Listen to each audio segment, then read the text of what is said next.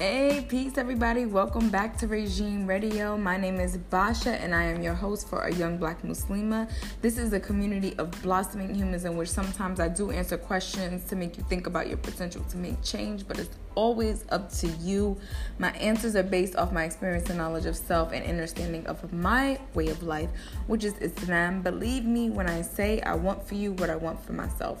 Today is the forty-eighth episode. And we're going to talk about black, black, black on black, black. Black is the new black, all right? Like, and I ain't starting no poetry. I'm just being one hundred percent honest.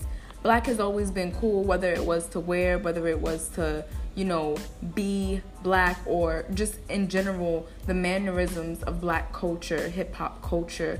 It's always been something people wanted to duplicate. If you go all the way back to vaudeville, you know, ministry shows, they re- literally put blackface on to mimic black people, to make fun of us, because they were just like afraid of what they didn't know and they didn't understand. And that was our blackness. So our blackness will always be something that is alarming to people. And no matter what, if we have a gun in our hands, if, or if we don't, we're going to be the weapon, because our blackness is our weapon. You know, like, and that's just what it is. And so until we're able to see what it is, we can embrace who we are.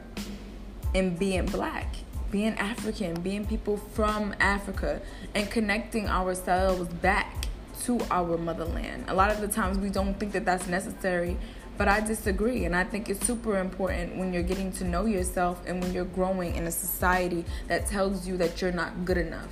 So when you're down to be all about that black power life, let a girl know. I've been I've been on it for like a minute. Like, my dad always taught me who I was growing up. You know, my mother kind of had trouble with that because, you know, she's Afro-Latina, and like, she didn't embrace as much African culture as my dad, being Jamaican, did, you know. So having that kind of vibe to you as a person can be conflicting. You have two different parents.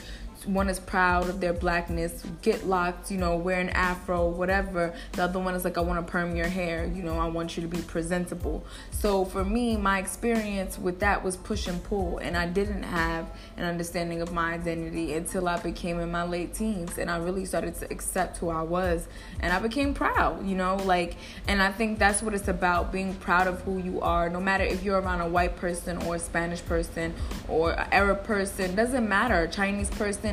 Just being who you are, because you like other cultures and foods and all of these things because you like them for what they are, and you like them for the aesthetic that they bring to your life. And I think just like overall, we're a vibe. Like, black people are a vibe, have been and always will be.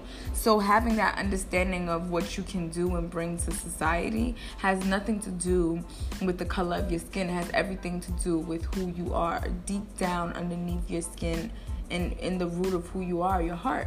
So, you know, spread love is the Brooklyn way. That's that's like a black person's motto. Like, you know, spreading love is our thing. That's what we do.